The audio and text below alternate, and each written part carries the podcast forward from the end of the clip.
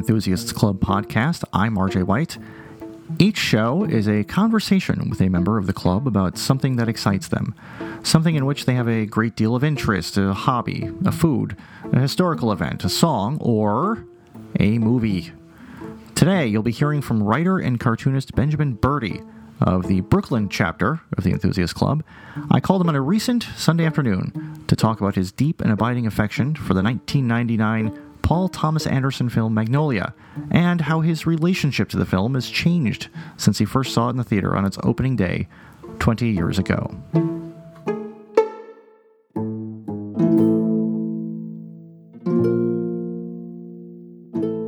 I guess uh, starting with the basics, if you had to explain it to somebody who perhaps wasn't super familiar with the film, what is Magnolia? Magnolia is a 1999 film directed by Paul Thomas Anderson. It is about one day, mostly in the San Fernando Valley. It's about like nine characters making their way through a pretty eventful day in their lives. And you are a guy who gets enthusiastic about a lot of stuff. So I was kind of wondering, like, how is he going to pick a thing? how how and why did you choose this?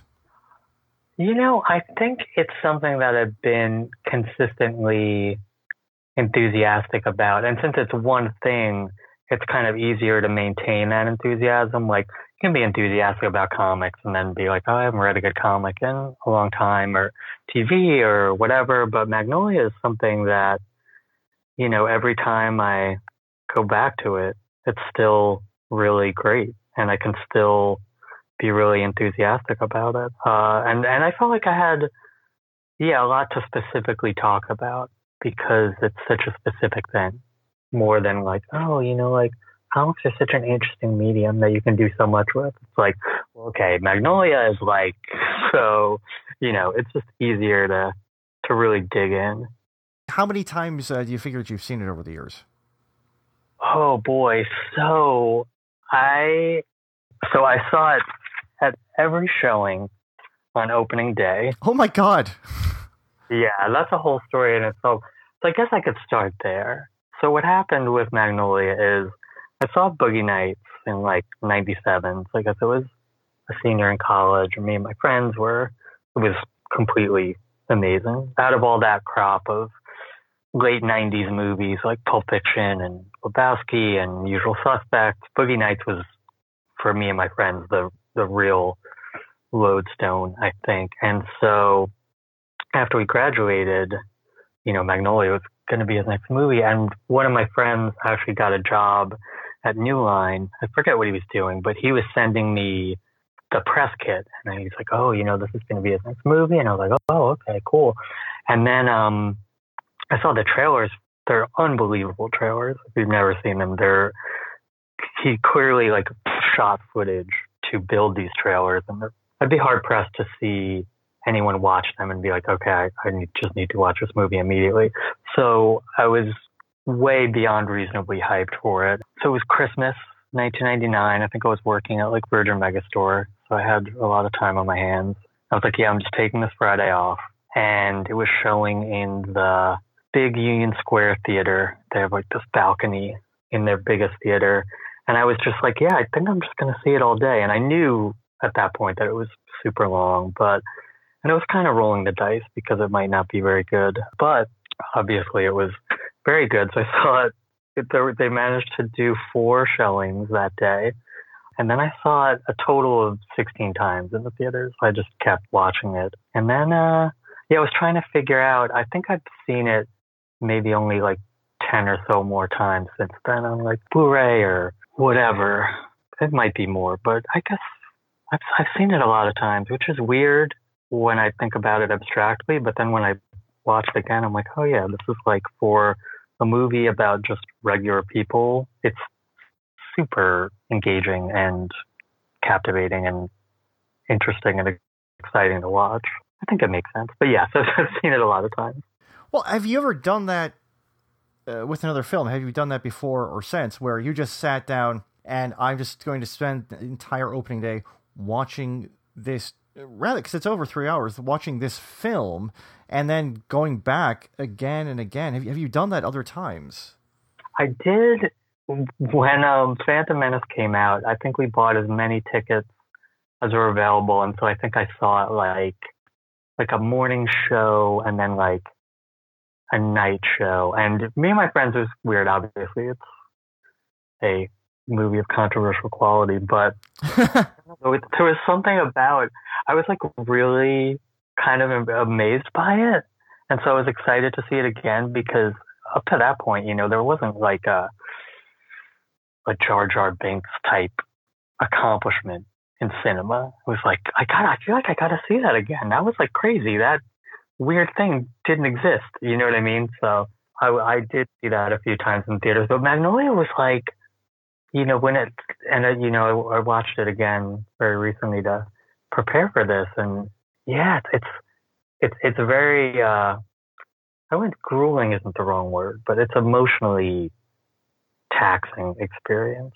And yet it's so, I think there's so much aesthetically that I love about it that, you know, I can't wait to see it again. And, and there's stuff about it that, you know, you could listen to the soundtrack or something or watch a particular scene, but you can't really get the same effect or experience unless you like sit through the whole thing and watch it.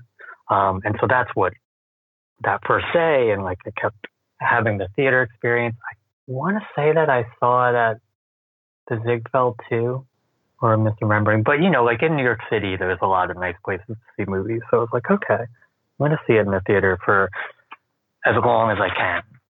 Yeah. So it was, but I do remember that number because at the time I'd kept all the ticket stubs because I was kind of nerdy about it. Yeah. No, definitely no other movie. I was like, I'm seeing this all day.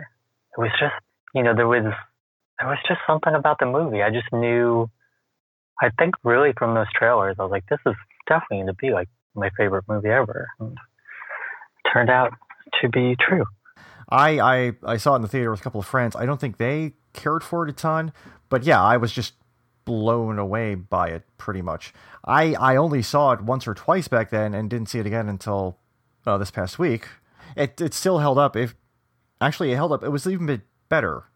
And I want to ask you a bit uh, something you said just said about um, the fact that it's kind of uh, an emotionally, I think, grueling at times. I think I think that was a good way to put it. Emotionally grueling film, and I, I found myself uh, crying more at points in it that I did not expect to happen. I'm wondering uh, if, if you could maybe uh, talk a bit about that and how you feel, like how, how that's affected you and that sort of thing, like the, the emotional aspect. Yeah, sure. Well, that's one of the things that really drew me to it is it's so openly emotional in in the performances and the writing and the music. It just is impossible to not it just wrings the emotions out of you. And traditionally, it's to me the the part that always gets me pretty regularly is uh, Donnie professing his love to the bartender, and the music swells, and he, you know, I'm sick and I'm in love, and you're just like, oh my god, this like the empathy is just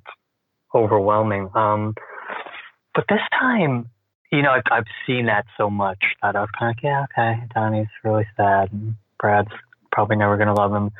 I actually recently visited uh, my grandma, who's in uh, she's like in her 90s, and she's in a uh, assisted living facility that's for um, memory, you know, for people who are she doesn't have Alzheimer's, but she's you know things are slowing down. So the Earl stuff was really, really hit me pretty hard in in this most recent viewing. But yeah, there was a lot of like, you know, it's it's. I saw it like 20 years ago, and you know, as like a 23 year old, there was, you know, I, I think I identified more with like the sort of misplaced love and no one understands me and it's so hard kind of thing. Versus now, it, yeah, it's just kind of being able to, you know, I was thinking about who I identified with the most in this movie, and I it's hard to really pick someone. And I think I was able to look at it as to, as the sort of totality of it and be like, oh wow, this is really sad for Claudia and Stanley. And it's it's weird. I, I don't have like that one specific point where I was just totally overwhelmed. There was just all these little things. Like uh, I somehow maybe I realized this but didn't remember realizing it. But the fact that um, both men in Claudia's life are named Jim, I, I like somehow that never occurred to me. Oh, so they were like, yes, you know, designed to be. And that there's this part. I think that's one thing that's always stayed with me is like, you know, watching Claudia just agonize over like her perceived like unlovability and when she's leaving Jim in the restaurant and hopefully I think everyone listening to this should probably watch the movie before listening so that like it's been 20 years. You would Yeah. think Oh, no, not if they were going if like- they're not going to, they're probably not going to at this point. Yeah. But if just to know like exactly what we're talking about because it can get pretty granular. But yeah, when she's like gets up to leave, she calls him Jimmy, and I was like, oh shit, of course. And then when you look at the design of the movie, they're literal polar opposites. Jimmy is a nightmare child molester, and Jim Kurring is like the paragon of police virtue. But yeah, like the Claudia stuff is so so hard to see all that kind of I think every character is really like on some level really going through it. Except Phil, I think if I had to pick someone at this point as like a 43 year old, I would say like Phil, just because like when I was watching again, there's one of my favorite Phil parts is uh, Linda's talking to him about you know apologizing for slapping him and has this really sort of hard to parse little monologue about what Phil should tell Earl. And she like sort of kisses him on the cheek and walks off, and then you see Phil just sort of roll his eyes, like, "What the fuck did she just say?" Like that's kind of his role. Like he's the guy who's like, you know, why are there frog balls in the sky? Which is a valid question. Yeah, I I used to re- like every time I would watch it, I would totally break down when the you know professional love to Brad because the music is so the whole movie really crescendos at that moment, and it's about someone who just can't express themselves, just been so beaten down by life. And I, I think, you know, when I was a 23 year old college graduate working at a record store, I think I identified with that a lot more than I do now. right. Um, but but yeah, now it's it's it's similar to um, there's like the Deadwood movie. There's like all, all these things that are coming back from that time in my life, and so I think a lot of the feelings that I have to the movie are really feelings that I have to that period in my life, and you know, like looking at this movie as a movie, but also oh wow, you know, like what happened over the past 20 years and where was I, you know, when I sat in Union Square all day. And, and so that's definitely part of it. It's, it's hard to separate out the narrative emotion from just the sort of life passing emotion. Watching it uh, again recently, I was struck at how well it actually holds up. It doesn't seem to look particularly dated. The style of acting doesn't seem very dated. The, the direction doesn't seem like it's of that time. It just seems like, oh, it's Paul Thomas Anderson's style, which we've become accustomed to, seeing his other films since then. And I'm, I'm wondering um, if you've thought about that at all. Watch if you've thought about it over the years, or thought about like watching this recent time, seeing it's 20 years old, uh, about the fact that whether or not you think it's actually kind of holds up and still seems kind of current-ish.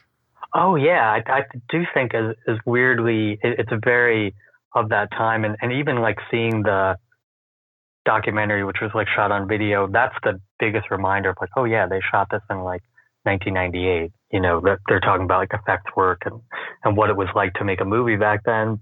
But yeah, no, it's it's strangely timeless. I think stylistically and visually, it's very yeah, it because it's so. You know, I was thinking about just the the the weird things that it does. You know, there's this big like 20 minute stretch of uh, score that plays through the sort of middle of the movie, and during that, an Aimee Mann song plays and a Supertramp song plays, like without the music underneath it stopping. Like it's all just sort of like source music, and like that kind of stuff is like, yeah, no one's ever done that again. I, it's it's so there's just so much stuff that it does that's like totally unique in a way that um I remember I had seen Pulp Fiction before Goodfellas, and I was like, oh my god, this is it's breaking all the rules. And then I saw Goodfellas, and I was like, oh okay, that broke all the rules. But Magnolia, it's you know, I mean, there's like uh, there's like the Wise Up sequence. There's you know all the stuff that he does with like in the opening introduction of all the characters of the movie. Jim is like driving in his police car, but he purposely gives him mirror Oakley sunglasses so that you can see the entire camera rig of that's like shooting the scene. Like he just does this shit that, interestingly enough, actually, after Punch Drunk Love, I was like, it was hard for me to. I didn't get into his movies as much because he really changed his style a lot, and you know, it kind of makes sense. He was a 28 year old making this movie, and probably the one of the biggest blank checks in movies ever. You know, he came off Boogie Nights and just did literally everything he wanted, and I think after that, he kind of focused a little. And, you know, because I loved Magnolia so much, I was like, oh, these movies are kind of like boring now. There's no, there's like one main character. There's like no whip pans or music or, you know, he, and obviously I've matured and like appreciated those movies more, but it's such a singular point of view more than like this is what movies were like in the late 90s. It's just way more like this is what a super emotional person who's 27 how they're going to express themselves. Yeah, you got you got 3 hours of film to just kind of work things out. You know, a lot of the structure of the movie comes from the songs that Aimee Mann was writing at the time. It's just very clearly like just the stuff that was around him and like what he wanted to say more than like, oh, you know, this is what life is like in 1998. And yeah, the themes are so timeless. So I think that helps it too. Yeah, it's interesting because it, it could feel dated. It, it might feel. The other thing too, I was I realized as I was watching it again, it, it's just as for a three-hour movie, like it's paced so well in terms of the connective tissue of all the scenes. You know, each one lets you sort of live in it. It really just carries you along in a very conscious way. You know, and I, think I remember reading the Boogie Nights screenplay, and I think in the commentary for that, I listened to a really long time ago, but maybe like Don Cheadle's talking about like how he was reading the script and he's like, and then he talks about like lenses and the lighting, and you know, like he came to it from from a writing perspective, dialogue, but also just technically, like this is then it's going to pan over here, and then and I think that went directly into this movie. Like he's just like you can tell, okay, this is a sort of midpoint, and to touch base with all the characters, we're going to literally pan from one character to another, regardless of where they are, and like I'm going to have the music do this, and, and also I guess you know musically it's not 90s ish. I think that the the music that Aimee Mann wrote at the time, I think, is pretty timeless too. It's not really like indie rock. It's, yeah, I noticed that this time too. That there's something about her music in this that's just pretty timeless too. I think, which helps it. Now, I, I read someplace a long time ago that uh, people who uh, really uh, love a specific film, one of the things, like if they could do it again, just to see the film again for the first time would be an incredible experience. Yeah. That, that's impossible save that, you know, being able to see it with somebody else who's never seen it before and have them kind of appreciate it too. Have you ever had that experience at all? I don't think I have. I was, yeah, I, I think like that first day I went with someone to one of the shows, um, but I was, um, I think I was very interested. I, I probably watched them watch the first frog hit. Like, I, it's it's interesting. I don't know what it says about me, but I don't really, I don't think I've ever really like watched a person hope that someone like likes a movie that I like. Although now that I'm saying that, I think about all the times with other movies that I've, you know, oh, we should watch this, and then like break out into like cold sweats like five minutes in, like oh my god, are they liking it? This a huge mistake? Yeah, I actually do that a lot with other movies. Oh, I also can't really remember too many sort of like communal viewings of Magnolia. It's usually like, all right, I'm gonna sit down, probably gonna cry a couple of times though. I think it's just gonna be me and the TV for this one. Yeah, that the, the stuff where I think about other people watching it is like, oh, I'm gonna show someone like the Tim Robinson show, and oh my god, I hope they like it. But Magnolia is usually just like a one-on-one thing. But I do, interestingly enough, I think because of the circumstances that I saw it, I do really vividly remember what it was like to see it the first time and, you know, be surprised and, yeah, just be sort of like carried away by it in, in a way that it's almost like everything, the next thing that happens is like the next thing that should happen, even though really crazy shit happens in this movie. Yeah, it's, it's, it's definitely an interesting question, but I've never been able to see it through someone else's eyes. I think too, it is to your point. It's such a not an acquired taste, but like I think you either love this movie or you hate this movie. Uh, it's not really a movie that you could be like, yeah, I guess it's okay. So you still do watch it once in a while. Uh, what are the circumstances usually where you just feel like popping it in and, and checking it out? Is usually because it's been a while, or you're just in a certain mood and want to see it. Like, how, when and why do you go back to it?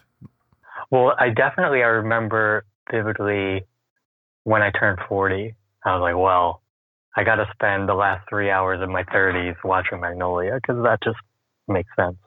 But usually it's it's I think, huh?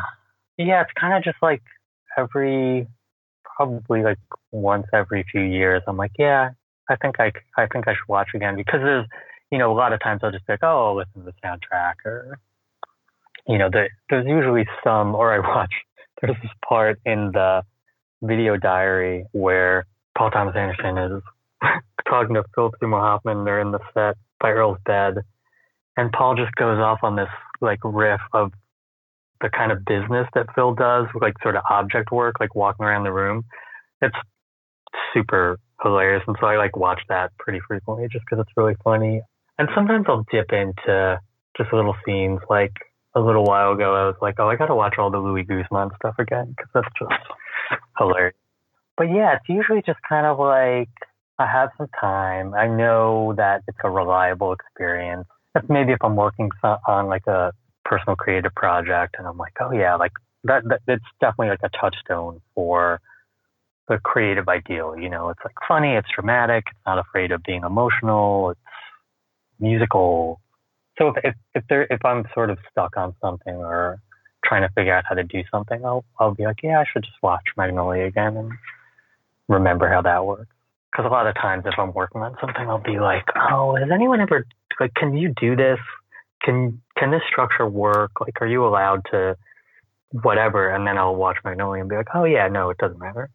Just do whatever you think like will work because there's no movie that he could have looked at and been like, no, no, it's okay. There's been other three hour movies about um, one day with you know yeah there's there's no other movie like that so it's it's like a good reminder and it's just also really good it's like a, a, a diverting experience i do think it's like kind of a fun movie for being like super devastatingly sad it is a really like engaging experience to go through and sometimes yeah you just kind of like I should, you know, if you want to, if you're going through something and you just kind of need to feel the feelings, be like, okay, this is like guaranteed.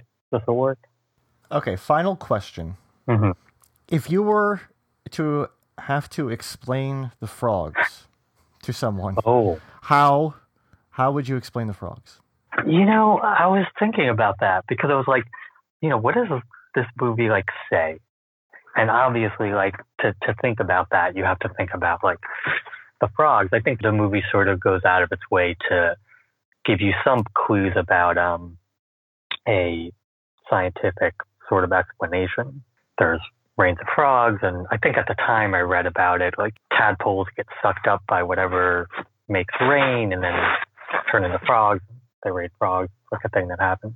Um, but I think, you know, it's really about that sort of orchestrating entity or thing or whatever that sort of brings all these characters together. You know, when, when I think about Punch Drunk Love and how it's sort of love, like love story is like horror story, there's like a lot of jump scares in Punch Drunk Love. And it, that was about how like it's just this sort of like sudden thing that's just going to come in and like uproot your life. And I think that that a lot of Magnolia is about that. Just these giant things are going to like come in and you know, sort of like the hand of God, just like turns your head around to pay attention to something else. Um, yeah, I don't know. It's I don't. I, yeah, I don't. I don't know that I've ever really come up even thematically with like, well, the frogs represent whatever in in the sort of like operatic level of the movie. It's like, yeah, that makes sense. Like in a movie where like the emotions are so high and it's so open about itself and how people are feeling and how the creator feels. It's like, oh yeah, okay, that that makes sense. It's like this this massive thing that happens.